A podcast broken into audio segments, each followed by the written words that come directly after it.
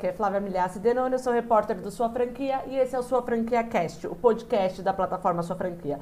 E hoje nós estamos aqui com Fernando Ribeiro, CEO da rede de franquia Sal e Brasa. Fernando, prazer em conhecer. Muito prazer, muito prazer a todos. Obrigado pelo canal Sua Franquia, pela oportunidade. Vamos bater aí um papo bacana sobre o mercado de franchise. Legal, vamos lá. Para a gente começar, quem é Fernando Ribeiro? Explica um pouquinho para o nosso ouvinte. Ah, eu sou baiano, é, casado, dois filhos, empresário, CEO da SB Franquias, franqueadora da marca Sal e Brasa, Grill Express, que pertence ao Grupo Sal e Brasa. Legal. O Grupo Sal e Brasa completou agora 30 anos de vida.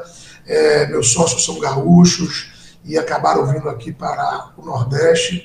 É, começaram a vida e os negócios em São José do Rio Preto, onde, onde a gente ainda tem um negócio do grupo lá e depois vieram para o Nordeste com o modelo de churrascaria rodízio. Eles nasceram nesse segmento e aí foram crescendo pelo Nordeste. Nosso grupo hoje tem 10 churrascarias rodízios, três restaurantes Rancho do Cupim e 45 lojas de franquias, que é exatamente o negócio do grupo que eu toco, que eu faço a gestão e que eu exerço a liderança então, é um grupo hoje muito sólido, focado no negócio de alimentação, é, baseado em carnes e grelhados, e atendendo aí quase 6 milhões de pessoas por ano, empregando aí é, um pouco mais de 2 mil colaboradores. Enfim, é uma rede sólida, com muita força no Nordeste, e aí pronta para desbravar o restante do Brasil. Ah, bacana.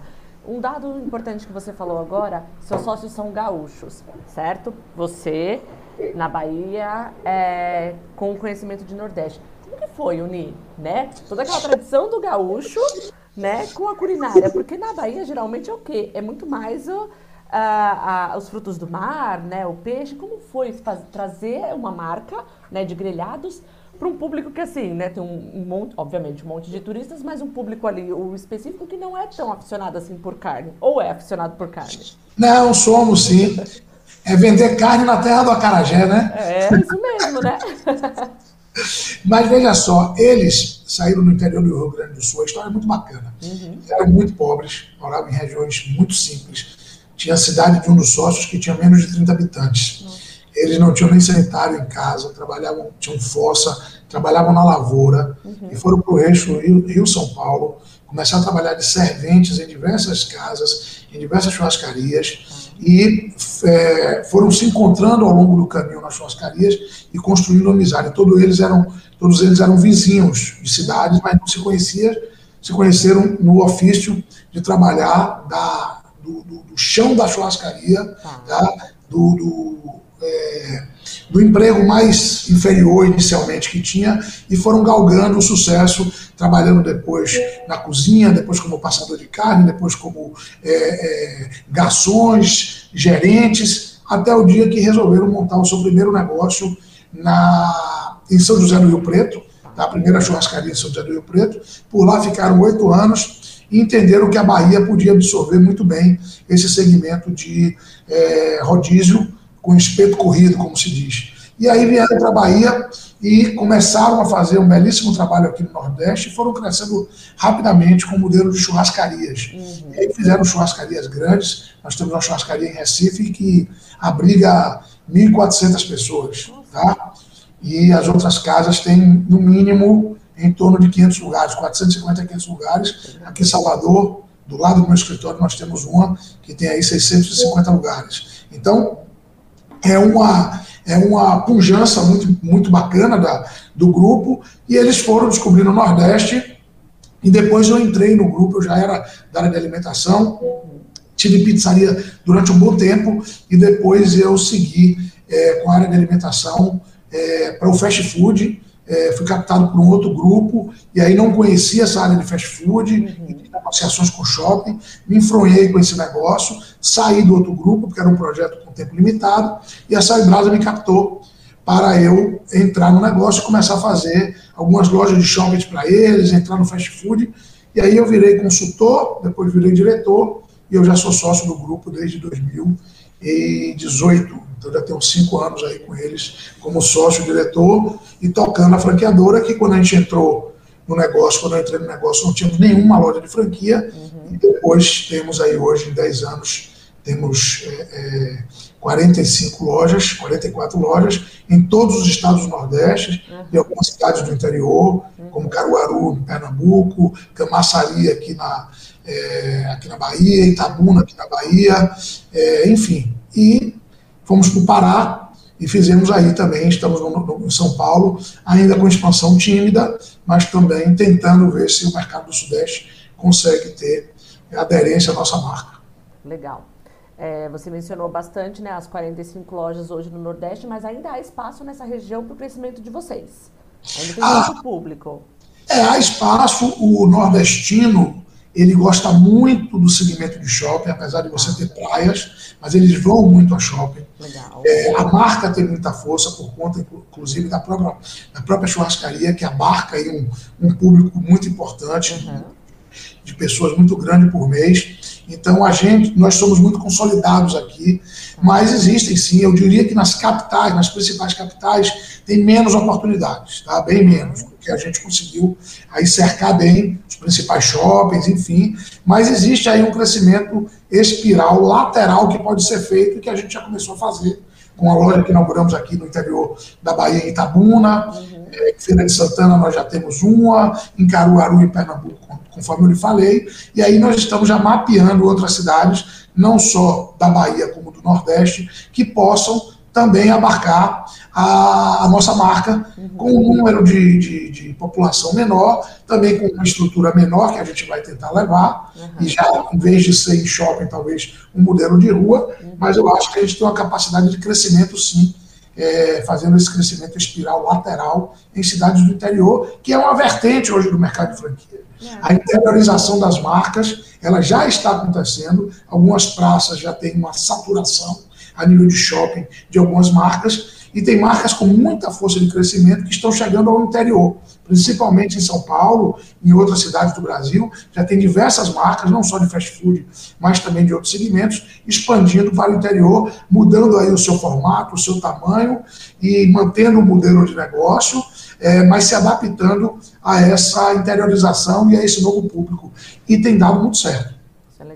Você falou da questão dos shoppings, né? Então a Sal e Brasa hoje é uma operação de shopping, é isso? A Sal e Brasa Emílio Express, que é o nosso modelo de franquia, uhum. que é o fast food, é um negócio de shopping. As churrascarias e os lanches do Cupim não são modelos de franquia, são dos acionistas da Hold e não entram no negócio de franquia. Entendi. E desse modelo express, né? O que, que o que, que, tem de diferente, além, obviamente, do tamanho da churrascaria, né? Como que vocês fizeram para né, diminuir um pouquinho para comportar dentro de uma operação de shopping que a gente já sabe que é pequenininho, né? Não necessariamente você tem espaços grandes com um espaço para salão, né, para refeição. Como que foi essa adaptação justamente para estar tá dentro do shopping, pegando esse público que vocês querem? É, foi, não foi uma tarefa muito fácil, porque como a, a marca estava associada à churrascaria rodízio, a gente foi desenhar o modelo Pocket, uhum. né, e transformar em gramaturas é, é, menores uhum. para poder ofertar ao, ao, ao o, cliente do shopping esse produto. Então, no começo de algumas lojas, o pessoal dizia, poxa, mas aqui é o Soy Brasa, é, é a mesma marca das churrascarias, aqui não é churrascaria, como é o serviço, e a gente foi explicando, pela própria constituição física da loja, que é bem menor, as pessoas foram ao algum tempo é, se adaptando. E hoje nós estamos presentes nas cidades que temos churrascarias, temos sempre mais lojas do que churrascarias. E o cliente conseguiu distinguir muito bem. Ele não deixa de ir à churrascaria rodízio, que ele está sentado numa mesa, que tem o um garçom passando com a, o espeto corrido, servindo, e ele também se adaptou ao modelo fast food. Então a gente tem clientes, uma grande maioria que frequenta a churrascaria, mas também frequenta o fast food. O que é que faz esse cliente ter essa identidade tão forte conosco? A marca Sal Brasa, o custo-benefício na ponta, saber que a gente faz uma comida de verdade, tá certo? Todo dia, não é comida industrializada, é comida com gosto de comida caseira, feita e produzida diariamente. Então, isso realmente tem uma relevância muito grande para o consumidor final. Legal. Você mencionou, né, de cidades um pouco menores, a interiorização né, da, das operações aí pelo Nordeste e Norte. É, e quais são essas regiões que vocês já mapearam para esse crescimento? Aqui na Bahia, a gente já está vendo algumas cidades do interior entre 100 a 200 mil habitantes. Então, a gente já tem Santo Antônio de Jesus, Porto Seguro, é, a região do Agro, Barreiras e Luiz Eduardo Magalhães. Eu estou aí para fazer uma visita, sei que lá tem uma demanda reprimida muito grande, uhum. então eu diria que Bahia sim, e Pernambuco já estamos estudando também outras cidades, é, o Ceará, nós estamos bem no, na cidade de Fortaleza, ainda cabe o crescimento dentro da cidade, mas também cabe o crescimento no interior. Então esse vai ser um trabalho durante o ano 2024 para a gente começar a desbravar essa, esse caminho da interiorização da marca. Tá. E com, esse, né, com essa organização que vocês estão fazendo, já tem uma, uma, uma estimativa de quantas unidades vocês conseguem abrir no próximo ano, justamente pegando essas cidades menores? Olha, a gente tem uma cultura de trabalhar muito com o pé no chão. Tá. Então a gente não fica sonhando onde a gente sabe que pode não colocar a mão. Legal. Então a gente imagina que entre 5 e 10 negócios novos podem acontecer. Esse ano não foi um ano fácil de expansão, esse ano foi muito, para o nosso caso e para muitas outras marcas, foi uma arrumação de casa pós-pandemia. Uhum. Tem uma conta para se pagar, que ainda está sendo paga por muitos franqueados, muitas franqueadoras que tiveram problemas de endividamento, empréstimos bancários, enfim. Então foi um ano muito de rearrumação de rede e nem por isso o mercado deixou de crescer. O mercado de franquias é um mercado muito pungente, é um dos mercados que melhor reage a crises, tá? porque muitos empreendedores que estão querendo é, é ter o seu primeiro CNPJ enxergam no mercado de franquia uma segurança que existe, de fato, claro, não existe nenhuma garantia de sucesso, porque qualquer negócio, um negócio de franquia não é diferente, precisa de muito compromisso, muito trabalho, muita entrega. Mas como o negócio já é formatado, experimentado, tem padrões e processos definidos, foi estudado, muito testado pelos seus fundadores, isso traz uma garantia de sucesso e uma segurança para o empreendedor muito grande. Então, é, eu diria a você que entre 5 e 10 negócios novos pode acontecer em 2024. A gente já teve um crescimento maior do que esse em alguns anos, mas eu estou sendo muito pé no chão porque eu acho que é por aí que a gente tem que trabalhar. Se tivermos uma surpresa muito agradável de mercado, a gente bota o pé no acelerador, bota a equipe para trabalhar, arregaça as mangas e cai para dentro, sem problema nenhum. Com toda certeza. De 5 a 10 é, unidades novas para o próximo ano. É, qual que é o valor de investimento? Você mencionou agora a, na nossa conversa sobre arrumar a casa, né? O que, que vocês tiveram que modificar justamente para chegar em 2024 diferente e fortalecido, né? Passado esse período ruim que nós vivemos de 2021 para cá. É, primeira coisa foi é, estreitar ainda mais a relação com o franqueado na ponta. A gente já tem isso como uma premissa da nossa rede, de estar sempre muito próximo dos franqueados, tá, tá certo? Acompanhando para e passo as dores e as alegrias, e com, com essa volta a gente segurou a mão ainda mais, tá certo? Promovendo a nossa, voltando a fazer as nossas convenções nacionais, as nossas é, é, reuniões, os nossos encontros regionais tá. com os franqueados, uhum. é, disponibilizando o nosso marketing com mais intensidade para campanhas, melhorando a performance no digital. Então, assim, é proximidade, tá certo? É atenção ao franqueado para que essa volta fosse consistente, perene, sustentável e que a gente agora já possa como já estamos tendo um movimento de franqueados da rede querendo voltar a reinvestir, pensando em ter novas unidades, gostando muito dessa ideia, desse crescimento espiral lateral, dizendo, poxa, Fernando, gostamos da ideia da loja de rua, no interior, queremos entender mais isso. Então a gente tenta manter um ecossistema da franqueadora muito próximo do executivo principal, do CEO, que sou eu, do meu time, junto com cada franqueado. Eu acho que isso tem feito muita diferença para esse retorno de forma tão sustentável, tão perene como nós estamos conseguindo. Legal. Você precisar, vocês precisaram reduzir o valor do investimento? Deixar um pouquinho mais, espremer um pouquinho mais para caber no bolso do investidor ou não? Não conseguimos. Esse modelo de loja de rua já vai acontecer isso. Tá. Mas a gente foi muito para as negociações com o shopping, tá? tentando apertar um pouco mais as condições, mostrando a relevância da nossa marca ali, da condição do franqueado. Então, Passamos a fazer umas negociações corpo a corpo, eu participei de várias, mas sim, a pandemia nos trouxe o ensinamento, porque como gente teve que diminuir quadro na época, por conta até do próprio movimento que veio rasteiro inicialmente, é, alguns, alguns franqueados conseguiram ter menos pessoas, praticar uma meritocracia ainda mais forte, ou seja, dando por merecimento, premiando é, é, é, funcionários e aí retendo essa mão de obra, e aí conseguiram performar melhor. Mas o investimento hoje ainda de uma loja nossa, ele é um investimento Shell, quando a gente diz loja Shell, é aquela loja carcaça, loja zero, de shopping, na casa dos 600 mil reais, tá certo?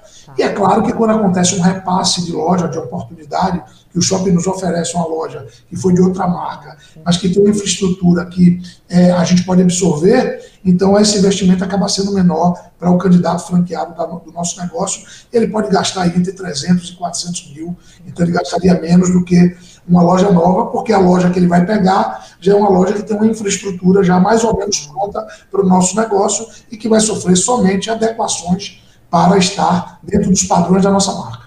Legal. E vocês têm tido bastante oportunidade dessas lojas repasse? Vocês têm sentido essa movimentação? Ou... Tem, tem essa movimentação na própria rede nossa. Às vezes tem um franqueado que está um pouco mais desestabilizado e oferta a loja dele e outro candidato vai lá e faz a, a proposta comercial. Durante a própria pandemia, nós fizemos nove repasses de loja dentro da rede. Legal.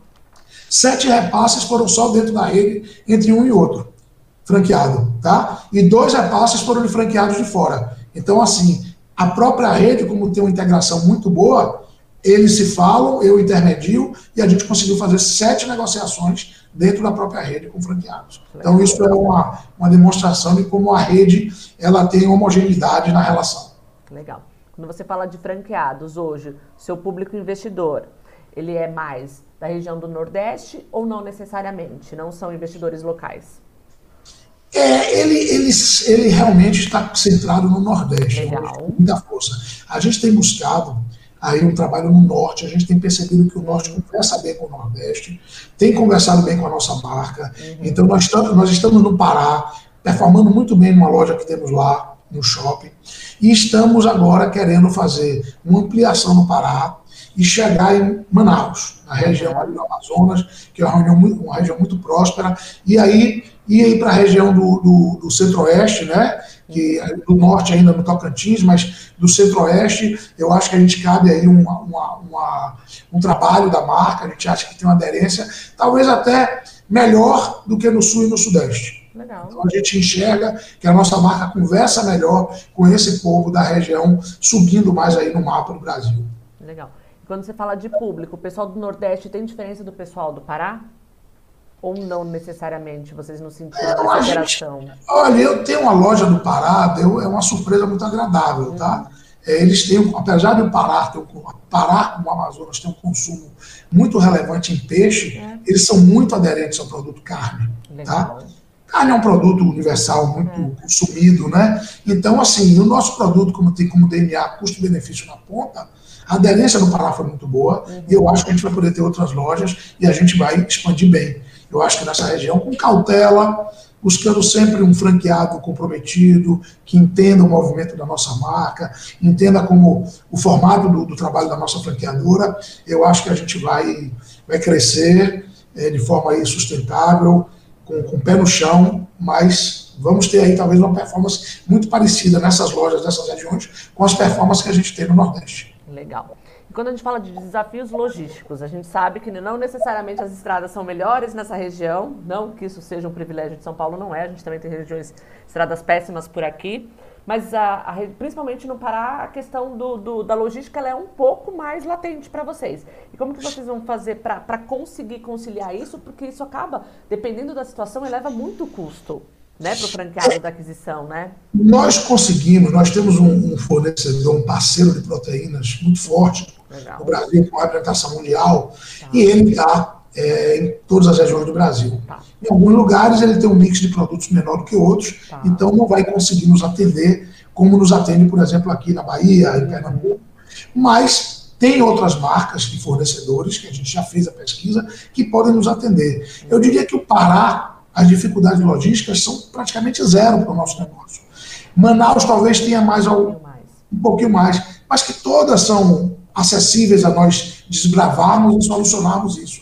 Não vimos isso como um impedimento de crescimento, muito pelo contrário. O histórico que a gente tem de informação é de que essa turma do Amazonas, por exemplo, por conta das dificuldades logísticas, esses empresários aprenderam a lidar com isso, são muito dedicados, tá certo? Conseguem ser muito, digamos assim, como a gente usa aqui na Bahia o tempo, são safos, tá? Eles são muito safos, eles conseguem resolver bem as coisas, são determinados, estão dentro dos negócios e tem aí uma estatística que fala que esses empresários da região é, norte do país performam muito bem. Então, isso é um dado muito importante para quem quer quem é franqueador e que uhum. quer ter sua marca sendo comandada por empresários com esse gabarito. Legal. Quando você falou, então, da, de 5 a 10 unidades, já contempla ah, para o norte também? Também, claro. Legal. Contempla o norte, contempla também essa loja, essa possível loja de rua, na, nesse, nessa, nesse plano de interiorização da nossa marca. Legal. E essa loja de rua seria mesmo com rodízio? Não, é o modelo fast food, é boa pergunta. É levar o modelo da loja tá. para a rua, Legal. tá certo? Só que com mesa e cadeira e um atendimento um pouco mais personalizado Legal. de mesa, mas sem perder a característica do fast food. Uhum. E a gente vai sempre procurar os pontos que sejam localizados em logradouros, que tenham é, é, uma atividade comercial forte, mas que tá. também tenha residência. Porque nosso mix de produto, ele atinge muito bem os públicos do almoço, o público do lanche, o público do, do jantar. Uhum. Nosso cardápio é bem diversificado. Então, se a gente consegue bons pontos dentro de logradouros que tenham essas características de moradia e de comércio, escolas, entendeu? oficinas, faculdades, a gente pode conseguir ter um movimento muito similar a uma loja de shopping com um custo mais barato, não só de implantação, mas como de operação também. Uhum. Aí você falou um pouquinho de centro-oeste também, sul e sudeste. Para o lado de cá, para vocês é interessante também, assim, aqui eu falando pela experiência de São Paulo, uh, morando em São Paulo. Já foi o tempo assim das churrascarias. Quando eu era mais nova, eu acho que tinha em tudo quanto é lugar. Deu uma fechada aqui no mercado e resi algumas resistiram. Então, as mais antigas e aquelas mais caras, né? É, trazendo esse cenário para você, ainda assim é um ambiente é, que vale a pena investimento? Não fica mais caro vir para cá, para a capital? Vamos supor, ir para o shopping, tem o Express, beleza, você vai brigar com uma Montana Grill, com uma outra nesse sentido. Mas quando você fala de churrascaria, churrascaria, tem uma tradição aqui. O, Brasil, o paulista é um pouco tradicionalista, por assim dizer. Né? Como que vocês fariam para trazer a marca para cá e operando no mercado que agrada, mas não agrada tanto mais, assim? Vamos lá. Se tratando das churrascarias, primeiro é um produto. Eu, eu costumo dizer que churrascaria é o segmento de alimentação mais complexo que tem para superar. Churrascaria rodízio, eu não tenho dúvida. Por isso que não é um negócio franqueável. Uhum. Porque precisa de muito conhecimento. Você tá, precisa ter nascido nesse negócio para você tocar. Sim. Eu digo que é o seguinte: você, como jornalista, pode ter uma, uma franquia celebrada de shopping. Vai ser mais fácil você conseguir se adaptar e tocar. Sim. Mas uma churrascaria eu te garanto que não. Tá certo? É muito mais difícil. Um investimento muito maior, uma complexidade de gestão também muito maior. Bom, a nossa marca hoje como churrascaria deve ser, tal se não for, a marca com mais churrascarias dentro, com os mesmos sócios há tanto tempo, está entre as mais do Brasil, eu não tenho dúvida. Porque os grupos se dissolveram. É. Você não vê marcas novas de churrascarias entrando no Brasil ou, ou estando no Brasil como grupos. É. Um grupo de X lojas, de X churrascarias com o mesmo nome, com os mesmos sócios. Uhum. A casa se diferencia um pouco nisso. Tá? A gente não enxerga que o mercado de São Paulo é um mercado muito promissor para o nosso negócio de churrascaria, porque para você chegar em São Paulo, você não pode chegar com mais um, como, como mais um.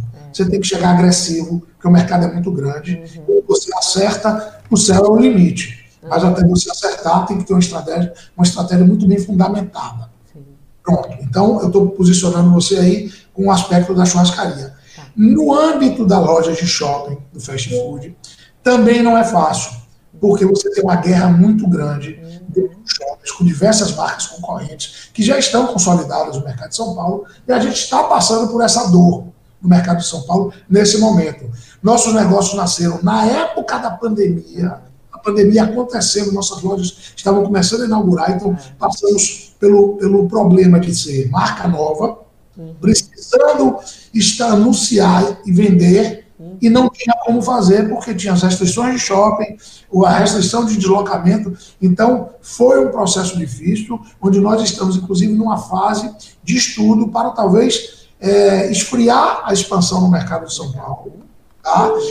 É, é, é, investir mais em estudo sobre esse mercado, ou quem sabe recolher o boné por um período uhum. para depois voltar de novo. Então, isso prova, inclusive, maturidade do nosso negócio porque a gente não vai fazer crescimento a qualquer custo.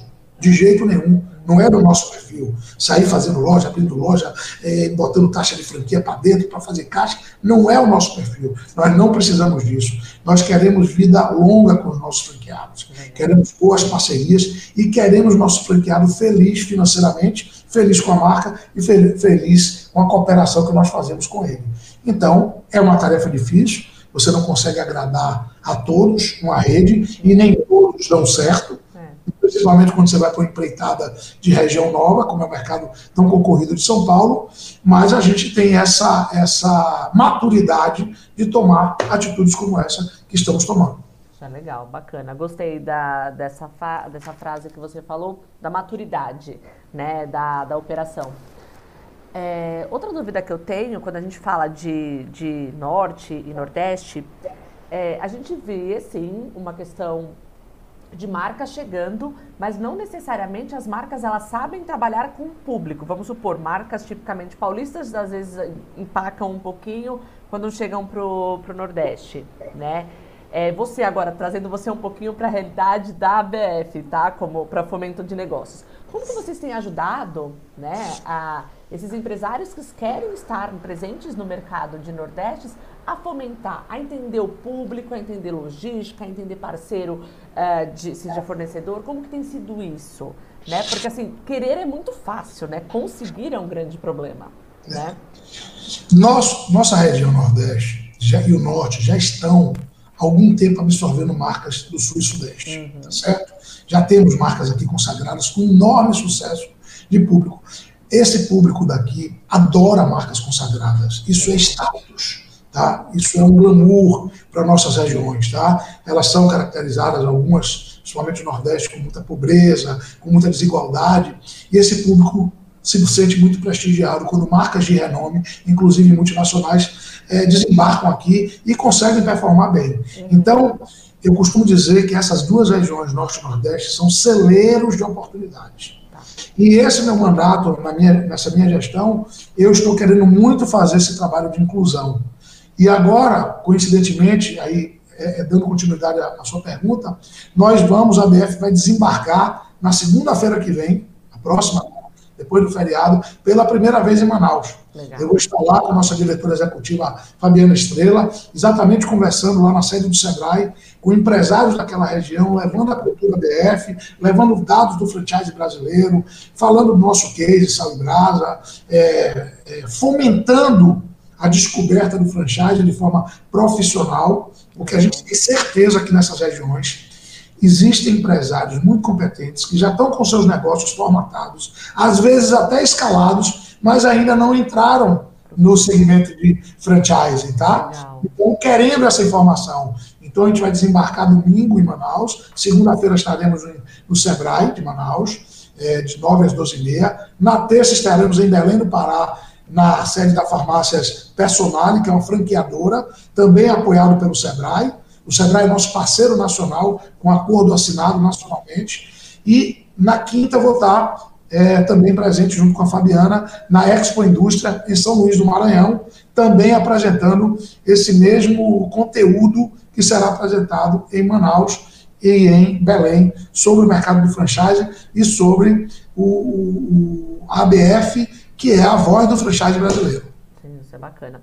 Quando a gente for, se a gente pudesse fazer uma comparação, vocês comparam, vamos supor que o mercado do Nordeste do Pará ele pode se equiparar ou se aproximar do que é o, o Sul e o Sudeste hoje no franchising? Tem potencial para isso? Ou a questão da continentalidade nem sempre facilita?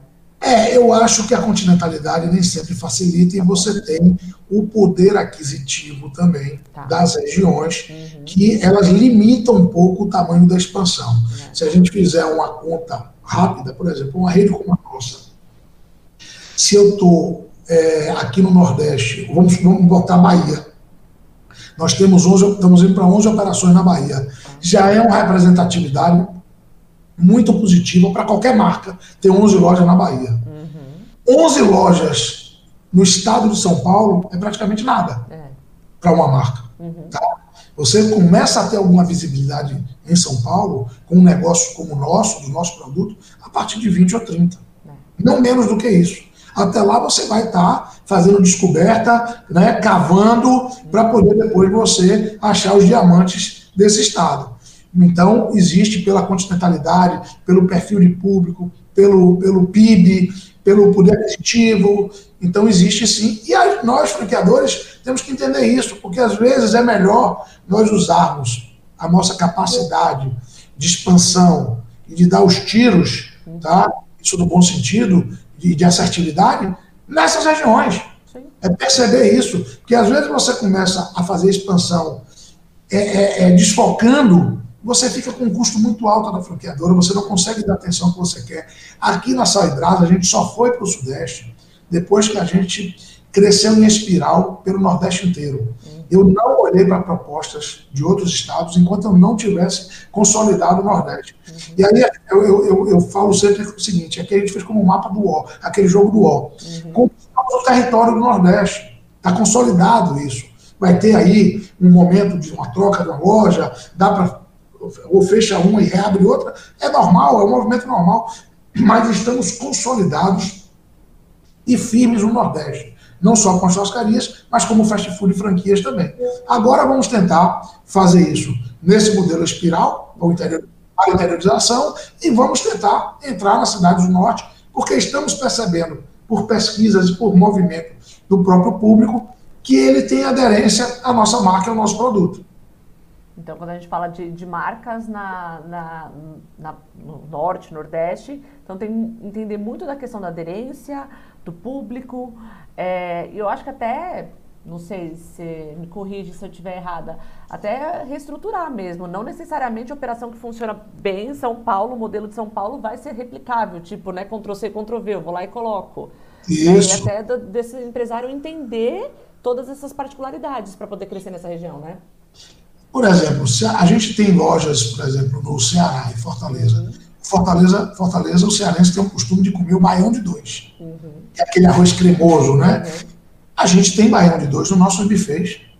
E no Piauí a gente tem o arroz Maria Isabel, uhum. tá? Que é um arroz também diferente, mais temperado. A gente também tem. Então, na Bahia, aqui a gente tem nos nossos bufês, tem alguns bufês de lojas, que a gente serve o caruru nas sextas-feiras, porque o baiano adora isso. Então a gente vai se adaptando. E a gente não pode pensar em ir para Manaus se a gente não tiver um peixe de Manaus, o pirarucu, por exemplo, tá certo? A gente tem que ter o tambaqui. Então a gente tem que ter no nosso cardápio essa opção. Claro, sem hora nenhuma sair da espinha dorsal do nosso negócio, que é grelhados. E que é aquele cardápio já formatado, experimentado, de sucesso, e que ele se adapta às regiões. Então, é, é, essa visão de entender é, a força de consumo e os produtos aderentes para que você possa inserir no seu cardápio e melhorar aí esse mix, isso tem que estar na pesquisa. É e você possa ir para. Então, em São Paulo, por exemplo, a gente tem o virado paulista. É. Nosso cardápio. Tá? Então, é, é adaptação. Isso é legal. É, hoje, qual que é o ticket médio de gasto na, na unidade? Em torno de 49 reais. Não, não é caro. É, é aquela história que eu lhe falei, é custo-benefício na ponta. Sim, sim. Tá? a gente escala muito os nossos negócios. Uhum. Então, nossas lojas têm, assim como as churrascarias, a gente consegue ter churrascarias com fila na porta dia de segunda-feira à noite. que delícia. Isso é bom. É, isso, é, isso é bacana. Então, a gente é, é, pega esse conceito das churrascarias, de custo-benefício na ponta, e transfere também para o negócio de fast food. E a gente vai escalando os negócios assim. É legal. Hoje, quanto as unidades franqueadas elas faturam mais ou menos em média? A gente tem dois critérios de avaliação. Tá. Mas em média hoje elas estão em 189 mil, tá? Uhum. A, a, média. Mas a gente tem lojas que performam acima de 150 mil, uhum. tá? que é a maioria da rede. E essas lojas que performam acima de 150 mil têm uma média de 227 mil de faturamento. Uhum. E as lojas que performam abaixo de 150 mil, que são poucas, tem uma média de faturamento de 137, tá certo? Então, quando você junta isso, a gente tem essa média de 189 mil. Uhum, é uma boa média, né? Para trabalhar com fast food, tem, é. tem, um, tem um retorno bacana. E, tem, e o retorno do investimento? Qual que é o payback? Veja bem, depende muito, tá. porque tá. essa coisa do payback, a, gente vê as marcas falando 36 meses, é. 4 meses, que depende muito das negociações. Eu diria a você que, na média, na média, está entre 30 e 40 meses, tá? Ah. A gente já teve loja de payback de 11 meses. É, depende, né? Porque você depende da negociação que você faz com o shopping. Uhum. É que isso vai lá para seu DRE, naquela, é. naquela composição daquele custo e depende muito das gratas surpresas que nós às vezes temos de imaginar que o faturamento vai ser de 150 na média e ele já nasce com 190. E aí ele escala para cima. Eu vou dar um exemplo a você.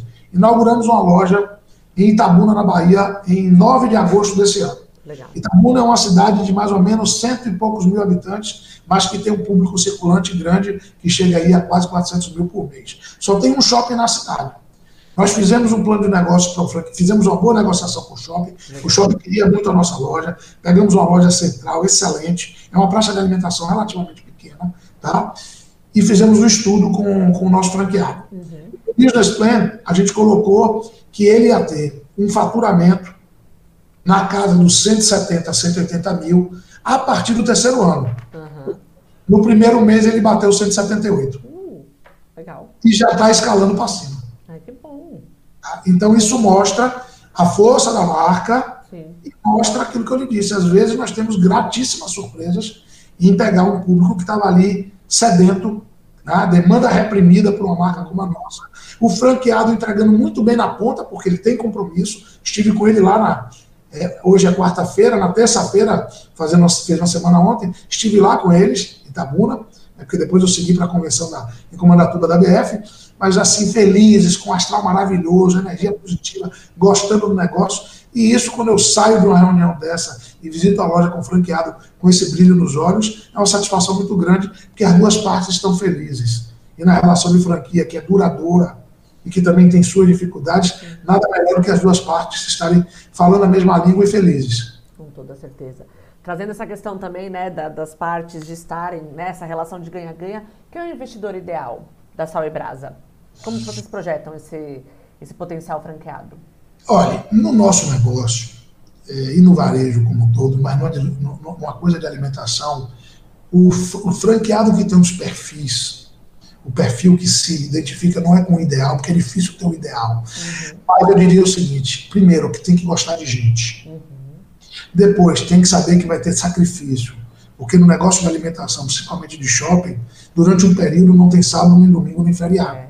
Porque são nesses dias que a coisa, que o bicho pega, como a gente diz, e que vem o faturamento que muda a média toda sua da, da semana. Uhum. Então, isso é premissa, ele tem que entender. Então, a gente, quando conversa com o franqueado, a gente diz logo da parte, digamos assim, mais sacrificante, não é da parte ruim, é da parte sacrificante. Para que ele entenda que vai ter que ter aquilo. Uhum. Porque se ele achar que ele tem um negócio de alimentação, que ele pega o sol e brasa, que a gente tem 30 anos de mercado? O negócio de franquia da gente já tem 10 anos. Né? E a gente já está há mais de 10 com o negócio de loja de fast food, que a gente teve loja própria para testar primeiro. Achando que ele compra um negócio por si só, ele vai vender sem o compromisso do franqueado, esqueça. Uhum. Não vai.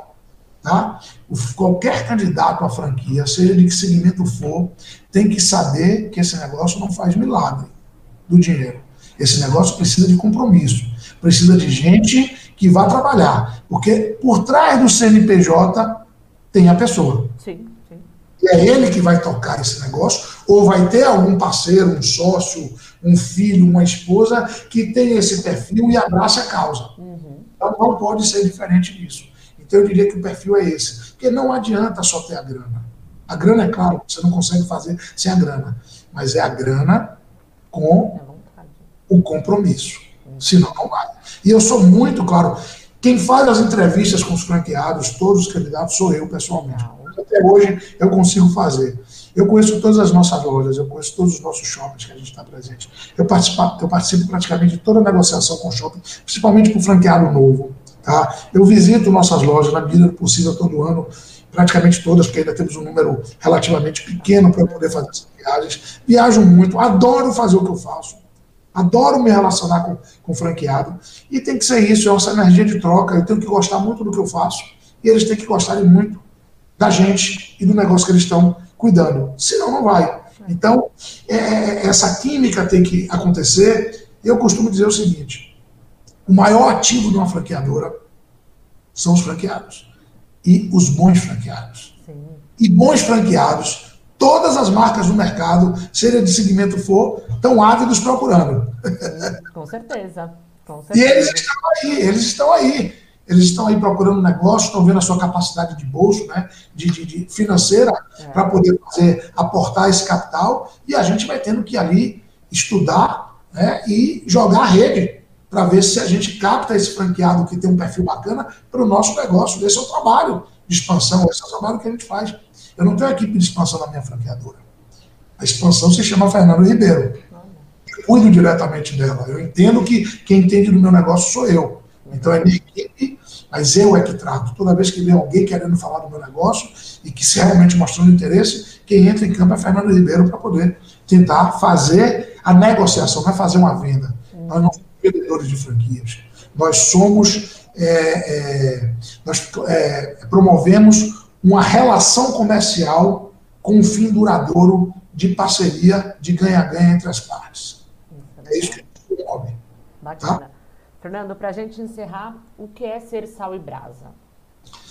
A Sal e Brasa é, são 30 anos é, de tradição em churrasco, é um amor enorme pelo que a gente faz, é um respeito pelo nosso cliente, é um respeito pelo franqueado. Então, eu digo a você que, que Sal e Brasa, ser Sal e Brasa é ser uma entrega de trabalho muito relevante para um resultado na ponta para o nosso consumidor final, para o nosso franqueado, para os nossos acionistas. Então, a entrega. Sal e Brasa é entrega. Incrível. Muito obrigada pela sua participação. Foi um prazer conhecer você, conhecer a história, falar um pouquinho do Norte e Nordeste. É, muito obrigada. Estou à disposição de vocês, um prazer falar com você. Você é uma excelente entrevistadora, porque você, você vai desenvolvendo as perguntas com muita leveza e perguntas que são muito bacanas, porque elas vão mexer com o público que está ouvindo, porque é, é, eu acho que são perguntas que todo mundo queria fazer. Tá? Eu acho que o bacana do podcast é esse movimento interativo, muito legal. Você promoveu isso com muita competência. Muito obrigada. Obrigada pelo elogio. Fico feliz quando a gente escuta. O meu papel é isso, contar boas histórias. Então, quanto mais leve, para mim, melhor.